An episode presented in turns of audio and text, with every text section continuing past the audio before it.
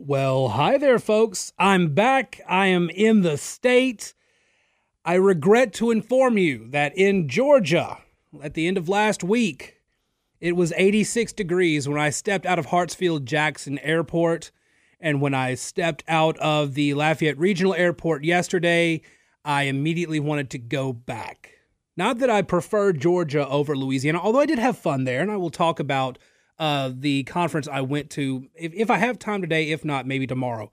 Uh, but I uh, I I very much enjoyed the cooler weather. I did get to see the presidential candidates, several of them, get got to hear them speak in person, which is a very different experience than catching any of them filtered through uh, the media, through clips you see on social media. And I I really do want to play some of the audio from that event. I just don't have time today because as I'm getting ready for the show, the we see that John Schroder has dropped his first attack ads and it's the first attack ads to come from a candidate's campaign in this election cycle. And I want to go over those. Now, John Schroder has launched two attack ads, and they are both attacking Jeff Landry and Stephen Waguespack. And what uh, what is trying to do is he's trying to get some of the Revo- Republican vote to come his way so that maybe he can get into a runoff against Jeff Landry. I, I don't think that he's going to be able to bring any Democrats to himself. So at this point, he's not going to be able to take away from Shawn Wilson. He just needs to get enough support from somewhere to overcome Shawn Wilson and get into a runoff against probably Landry. But here is the first ad. It's called Sick and Tired. Listen to this ad. Tired of Louisiana corruption and failure? Jeff Landry funneled $420,000 in campaign contributions to a company he owns. Then Landry paid himself $200,000 in annual income. Stephen Waguespack was Bobby Jindal's chief lobbyist. Waguespack and Jindal wrecked our public universities and the state budget. Cronyism? Failure. Sick and tired of Louisianans losing? Then vote for change, because change means Louisiana wins. Okay, so that is the first ad from Schroder. Uh, tired of Louisiana corruption and failure, then proceeds to say that Landry funneled $420,000 in campaign funds to a company he owns and paid himself a $200,000 annual income. Then attacked Waguespack for his ties to Jindal, accused Jindal and Waguespack of bankrupting our universities and our, our, our government budget.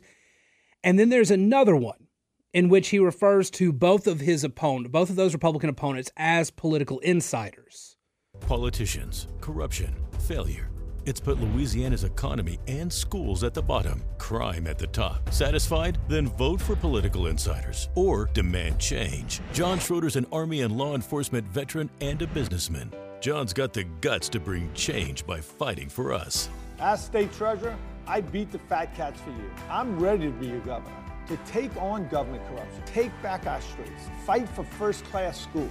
Join Team Schroder and let's get to work.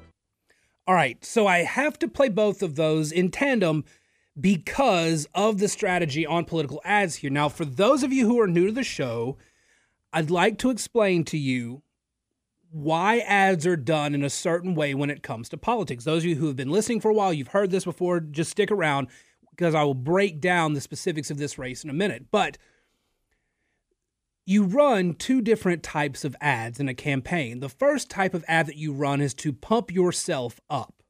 The second ad is to tear your opponents down. Now, typically, you pump yourself up as much as possible heading into a primary. You want to consolidate as much support around you as you can.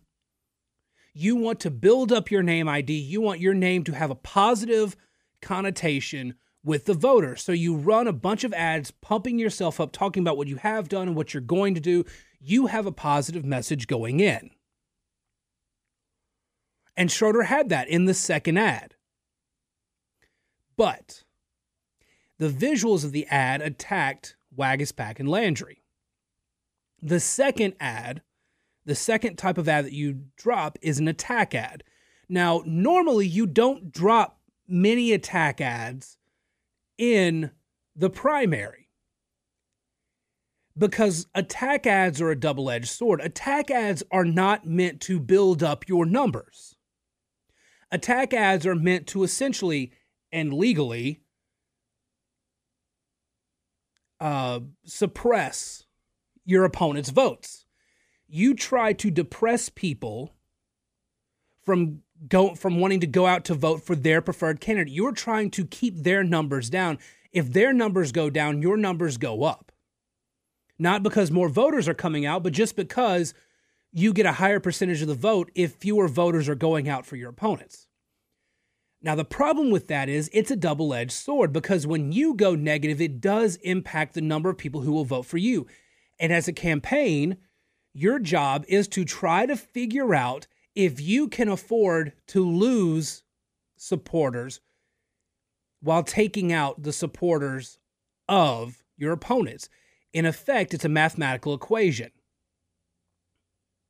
Is the return on investment going to be there? The, are you going to be able to keep more voters away from your opponents than you are going to lose by going negative? What Schumer has done is he's launched both of those at the same time. Now, I haven't seen numbers on ad buys or anything like that, but you you know that if he put these two out, they're going to be television buys soon. From a technical standpoint, I will tell you that graphically they're not that impressive. In the first one, you actually heard the sound effects from the transitions and all that. You heard the little tingle and the lightning and everything. You heard that. That's that doesn't from a technical standpoint doesn't sound all that great. But he's got both of these out there. He's trying to build up his numbers while also tearing down Waguespack and Landry. Now, here's why that's important for this race. This race, the polling all indicates that it's Jeff Landry's to lose. Jeff Landry is currently ahead in every poll over the rest of the crowd, including the only Democrat in the race, Shawn Wilson. In the most recent polling for the race, Jeff Landry is at like 40%. That is the, uh, let's see, Citizens for a New Louisiana poll. So there's actually one more recent. It was earlier this month. It's from Emerson College. I don't like Emerson College. They're a B plus pollster at best. But the Citizens for a New Louisiana, which is a partisan Republican group, keep in mind, they had Landry at 30% in the primary, 45% in a general election against Wilson, leaving uh, uh, Wilson had 40%, so the remaining 15%, I guess, undecided there. Landry at 30%, Wilson at 28%, Schroder at 6%, Waguespack at 5% in that poll. That was from the beginning to middle of July.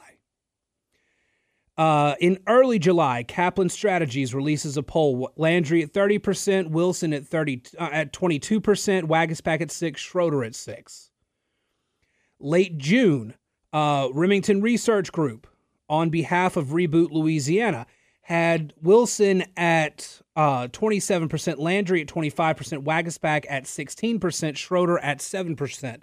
That uh, that Reboot Louisiana pack is a Waguespack aligned pack.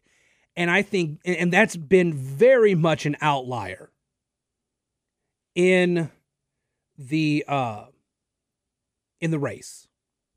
That is very much an outlying poll. No other numbers have really matched that. Now, the Protect Louisiana Children's Louisiana's Children pack that was from the middle of June as well uh, had Landry at 35, Wilson at 17, Waguespack at 6, Schroder at 3. But Schroder's come up in the polls. Waguespack has kind of stayed in the same place. Landry has also grown in the polls since then. Well, since the Protect Louisiana's Children, Landry's dropped. But again, overall in the polling, Landry's kind of hovering in that same mid 30s, lower to mid 30s. Schroder has to consolidate the non Landry vote. That's his path forward. He's got to try to consolidate enough support and get enough people to back away from Landry that he can get into a runoff with Landry. The problem is that Wilson is going to hover at somewhere between 30 to 35%, one third of the electorate. That's probably his ceiling in the primary. So he's going to stay there. With Landry in the lower to mid 30s, in his worst case, maybe Schroder can peel enough away and get into a runoff against Wilson. Wilson's an exceptionally weak candidate. He doesn't have the uh, he doesn't have the ability to generate a positive election cycle like John Bel Edwards had. What I suspect is that if Schroder manages to pull it off, he will be in a runoff against Jeff Landry. But that's going to take a lot of effort by Schroder. I don't know that he has the ability to do that. He does not have the money to keep up with Landry. He's still got Waguespack, who will undoubtedly fight back against him. And Waguespack will also be attacking attacking Landry. The more attacks they launch at each other, the more their numbers, their own numbers will go down because people don't like negative ads. And there's going to be some criticism coming from conservative media in the state. I'm willing to bet that Scott McKay will have something to say about it at the hayride. I'm willing to bet that Moon Griffon will have something to say about it at some point. But conservatives are not going to like the Republican on Republican fighting. They're not. Republican uh, conservatives want to win. And conservatives right now look at Jeff Landry, look at his numbers, and look at his stockpile of money, and they say that's the way forward. And maybe it is. And maybe Schroder or Waguespack can pull something off and get into a runoff against either Landry or Wilson. You had better hope that it ends up being Republican on Republican in the general, because if it's Republican on Democrat and you've just fought a very fiery, very negative campaign cycle in the primaries, a lot of Republicans are going to end up staying home again. And that's going to be a big, big problem for the Republican Party in 2023. All right, let's take a break. Your calls, your messages on the KPEL app when we get back here on the Joe Cunningham Show, News Talk 96.5 KPEL. If you're looking for more great conservative content throughout the day, why don't you head on over to my site, redstate.com. I'm a senior editor over there, and I work with a lot of great conservatives, putting out a lot of great news and opinion each and every day. Plus, if you use my name, Joe, as the promo code, you can subscribe with a discount to our VIP section where you'll get a ton more great content that you won't find anywhere else. Check out redstate.com today. Welcome back to the Joe Cunningham Show here on News Talk 96.5 KPEL 232 1542 is the number, or use the KPEL app chat to sign in, uh, send whatever questions or comments you want. Shout out to Billy and Mike, both for uh, giving a shout out. Billy, glad to be back and talking to y'all here on the air. I, I missed talking to y'all on Thursday and Friday, although I really did enjoy uh, the event that I went to. I'm going to talk about that probably in the second half of the show. Uh, Mike asked if I had to vote today, pothole or Landry. No question. I mean, there's there's no there's no circumstance in which I'm going to vote for Shawn Wilson.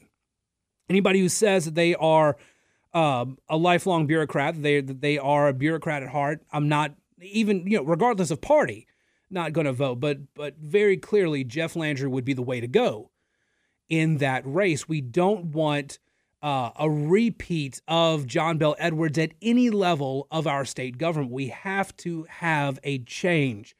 The problem with Louisiana is that we have refused to change. Jeff Landry is going to be the guy who goes in there and upsets the apple cart if it comes down to Landry or Pothole Wilson. Um, if it comes down to Landry or Schroder, that's the one I'd be. I'm, I, that one would be tough for me. I'm not sure. Um, I like Schroder. I don't like that his ads use sources like the Illuminator.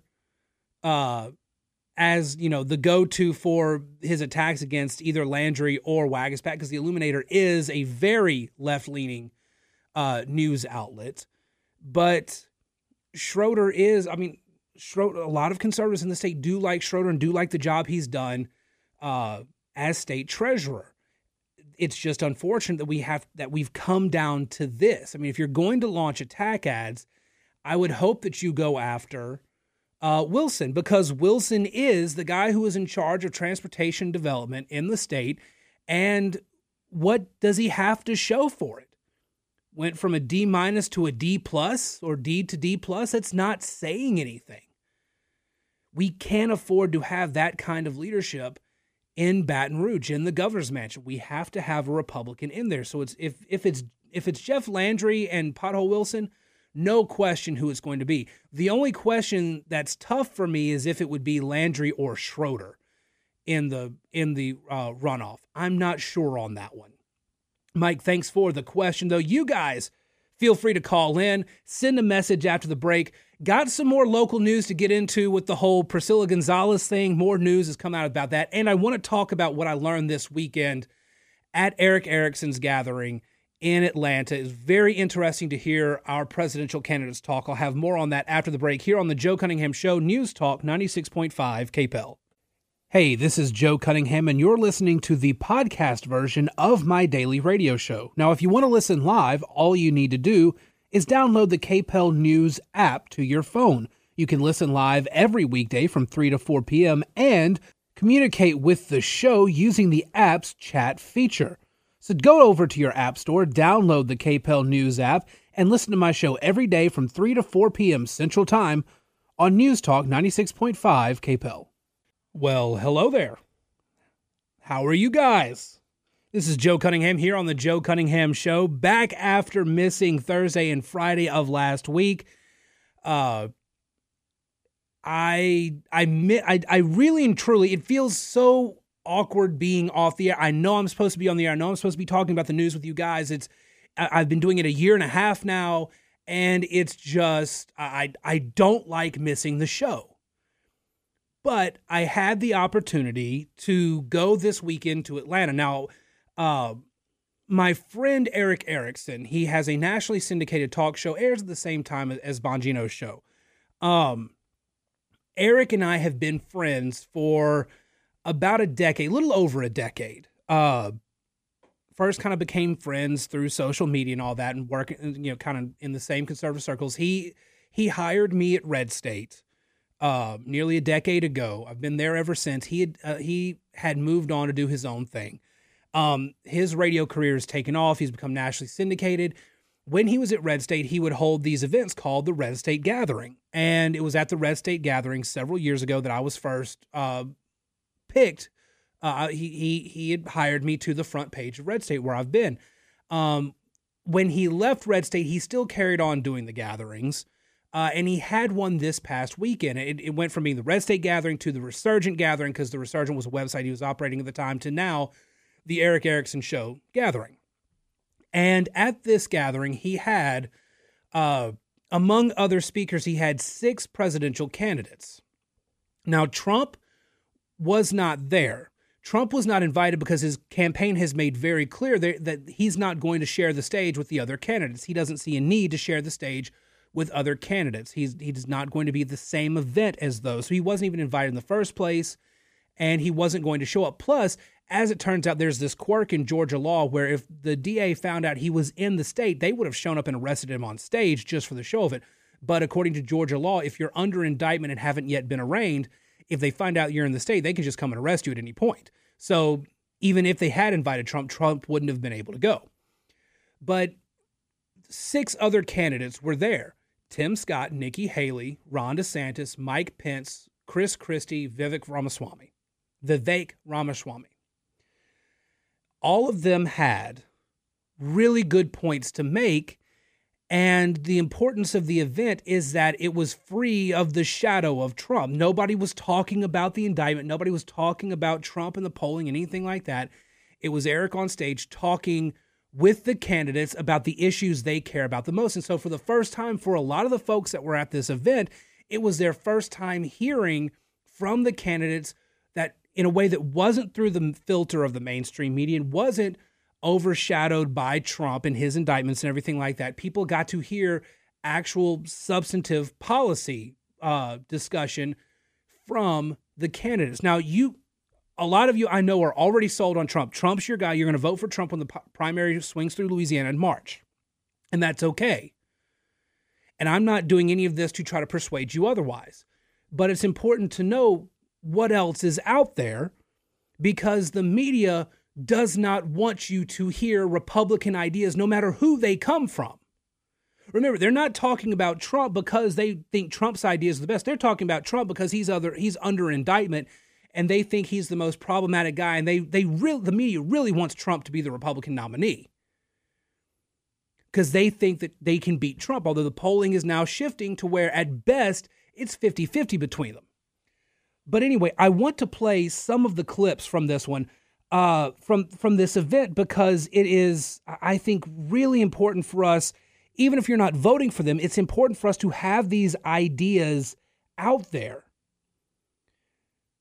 It's important for us to talk about some of these really important parts of the Republican platform or what should be the Republican platform. Take, for example, this bit from Ron DeSantis all this bureaucracy is necessary. Uh, they've increased the agencies by 50% since 2019. A lot of that was COVID, and then they locked it in at higher levels. Are you trying to tell me if we went back to just the size of government we had five years ago that somehow that that this would be uh, bad for the country? Are you 50% better off as an American? Of course not. So there's so much of this that is grossly excessive. So we're going to do things like, um, you know, uh, reduction through attrition. Uh, you know, we're going to empower the secretaries, um, you know, to be to be more um, um uh, aggressive. Um, at, at, laying people off. We're going to issue a directive all DC footprint for the agencies needs to be reduced by 50% because you've had so much of these people consolidated in DC and all that. So that's just the government is too big and we need to reduce its size. And he's absolutely right. And and the size and scope of the bureaucracy, that wasn't the only thing. I mean, that that he wasn't the only one talking about that. Chris Christie talked about that. Mike Pence talked about that. These other candidates really talked about this. Uh, Chris Christie actually, uh, if you listen to him speak, Chris Christie, when he's talking about things other than Trump, is a very likable guy. But a lot of people forget that Chris Christie took on the teachers' unions in his first year in New Jersey as governor and won. Chris Christie found a way to fire an entire police department in New Jersey because they were doing nothing to fight the rising crime rates. I mean, this is a guy who has some some political skill and some conservative skill, but where Christie was then and where Christie is now causes a lot of conservatives concern for good reason. But Christie talked about this a lot too.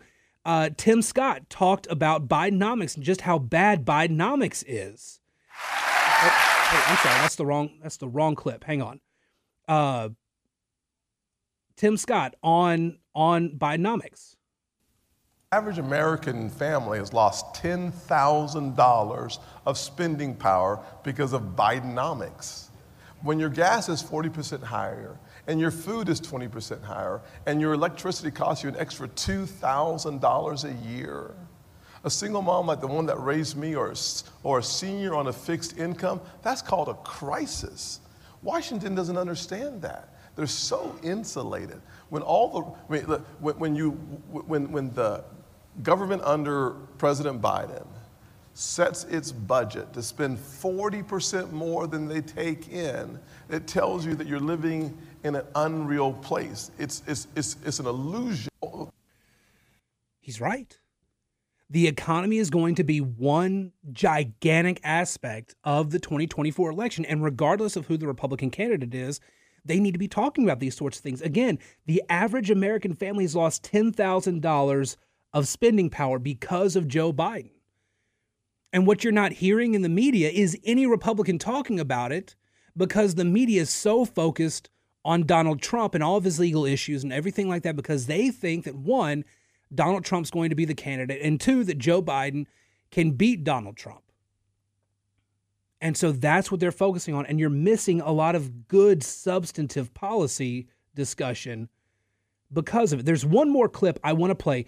Nikki Haley had probably one of the most emotionally impactful moments in this uh, in this conference she talked about caring for our veterans. Her husband is a veteran. And she talked about uh, the impact that it had on him and how we just are not taking care of our veterans in America. Today, 33,000 veterans are homeless in this country. One in three of our heroes suffers from PTSD or thoughts of suicide. We lose 22 heroes a day to suicide. If a veteran needs to get a doctor's appointment at the veterans at the VA hospital, on average it takes 29 days. Why 29 days? because on the 30th day, they can go to the doctor or hospital of their choice. So, halfway through the 29 days, they get a call to reschedule, and the clock starts all over again.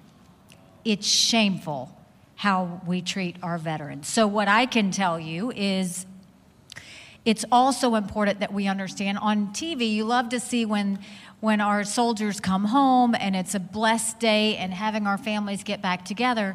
But the real work, Erick, is when we actually get home.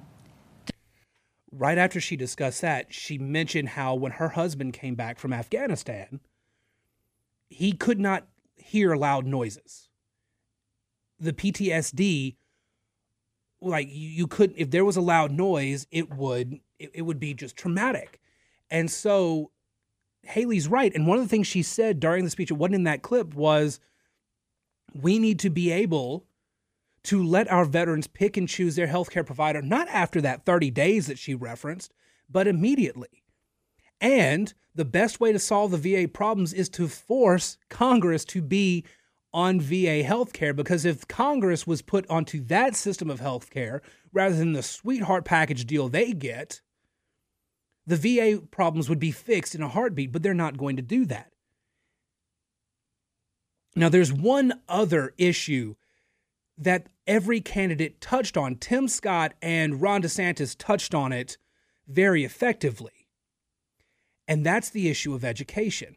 And I've, I've mentioned many, many times. I think education is the biggest issue. Behind the economy, education and parental rights are going to be the top issue that will win 2024 for the Republican Party.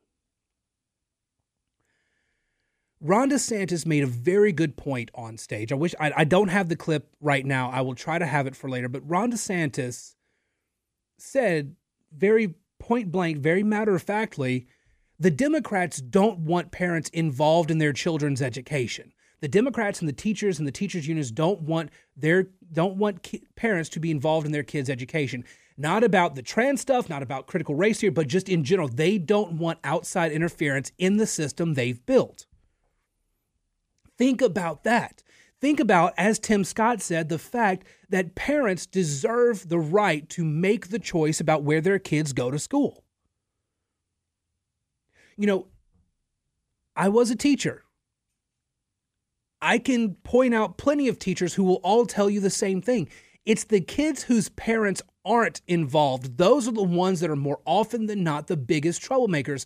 Those are the kids that goof off. Those are the kids that are distractions. Those are the kids that are behavior issues. Those are the kids that slip through the cracks. They're the ones who suffer the most when it comes to academic success. When their parents are not involved, they do not succeed in our education system. And yet, that's what the Democrats are saying when the Democrats say, parents don't need to be involved in this. Leave it to the teachers, leave it to the system. That's what Democrats are saying is we don't care how many kids fall through the cracks because you aren't there, you aren't involved. We don't want you involved interfering in the system that we've built to indoctrinate your kids. When the fact is we need more parental involvement. We need more parents involved with their children just in general, much less in education. That's what we need right now is more parents who are there who are paying attention. Not the parents who are saying, my little sweetheart, my little angel does no wrong, and it's these teachers who are wrong no matter what, but parents who are involved. When their kid screws up, the parents are there getting onto the kids, helping reinforce uh, the te- what the teacher is saying, but also parents who are there to back their kids up, parents who are there to support their kids when they are struggling. And the Democrats and the teachers' unions, they don't want that. They don't want you to be involved with that. And that's what Republicans need to hop on. And that's what these candidates are hopping on. And on Wednesday, when these candidates, minus Donald Trump, are at the debate, I'm hoping they get the chance to talk about this more because these are all discussions that, regardless of who your chosen candidate is, we need to have these talks on policy. 232 1542 is the number. Let's take this break. We'll be back to wrap up the show here. The Joe Cunningham Show, News Talk 96.5 KPEL. You know, in case you miss any show, you can always go back and listen. They aren't lost forever once you listen to them. But I do have a request. If you guys listen to the Joe Cunningham Show and you like what you're listening to, go to your podcast app, wherever you're listening to this from, and give the podcast a rating and a review. That helps get the podcast out in front of more eyes so that we can help the show grow. Thanks again for listening to the Joe Cunningham Show right here on News Talk 96.5 KPEL. Welcome back to the Joe Cunningham Show here on News Talk 96.5 KPEL 232 1542 is the number, or you can send a message through the KPEL app chat. Now, before we go, I do have to get back to a story. Uh, that I started with last week. The the saga of Priscilla Gonzalez, Democratic candidate, continues. Gonzalez was found disqualified, or she was disqualified in the race uh, for mayor president. Judge Valerie Gotch Garrett ruled that she uh, did not uh, she did not prove that she had been a resident of Lafayette for more than a year. Gonzalez has uh, has filed a cease and desist against those who are accusing her of not being a resident, those who filed the uh, the residency challenge, and they have filed a cease and desist against her. They've written her cease and desist letter for accusing them of stalking her and accusing one of them of having a history of punching people. I'm not making this up. They are accusing her of defaming them because they are challenging her residency. Um, this has become quite the sideshow in the mayor president's race. Uh, but Priscilla Gonzalez is not eligible. She's been disqualified. She is appealing the decision. She has on her campaign Facebook page uploaded photos of her uh, of her uh, evidence that she will use in her appeal. Uh, after the uh, after the initial case, she did uh, tout it as a good thing because now she she says she now knows what she needs to prove her residency. Um, but they're among the uh, the left leaning activists locally and Priscilla Gonzalez. There is a fight because she has a apparently she she has a Jeff Landry sign on her front lawn. Uh, that was one comment we saw online. Um, she had the picture of all the Jeff Landry paraphernalia that she posted to her campaign site. But she also, again, has has posted things like, you know, reminiscing on her time in Corpus Christi, uh, and as recently as this past December said, "Hey, if you need to ride to the polls, just send me a DM." I, and if she, I don't know why she would ask people to DM her if she wasn't living there at the time. So just very, very weird how this whole thing is kind of played out, but uh, the the saga there continues uh, as far as local campaigns go. That we've somehow that's somehow turned into just the the hot dumpster fire to watch. Uh, and it's an election year. We we have to cover it. I will say more on a more serious note. We are a news talk station. We will be covering the elections this year. Our election coverage has begun. I'm covering these issues covering the uh, the attack ads. We'll be covering polls and things like that as they come in. Uh, I I'm reaching out to some candidates. I'm not going to hit every race. I just can't with the number of races and candidates there are. There are some races that I will highlight that you may not expect to be uh, highlighted. Uh, they they're not races that typically get a whole lot of conversation, but as part of our election coverage and as part of what I was saying last week about needing our voters to be informed and making great decisions based on information. I don't know why I said that so wrong. Based on real and accurate information and listening to the candidates. I want to make sure we have all that here on my show and here on News Talk 96.5 KPEL. That's it for me. Glad to be back with y'all this week. We're going to have a lot of fun. Of course, we've got a debate this week. President Trump has just been uh, given a bond of $200,000. Of course, a ton of news that we haven't even touched on, and we're already out of time. But you can follow me on Twitter at Joe P. Cunningham, Facebook.com slash Joe Cunningham Show, and email joe at redstate.com. There is a special episode of the podcast that I recorded this weekend talking about the education stuff. You can find that as well as the podcast of today's episode, which goes up shortly over at Substack. JoeCunninghamShow.substack.com is where you can find all the podcasts as well as my writings on politics and current events. You guys have a great day. Shannon is extremely offsides, and he's coming up next here on News Talk 96.5 KPEL.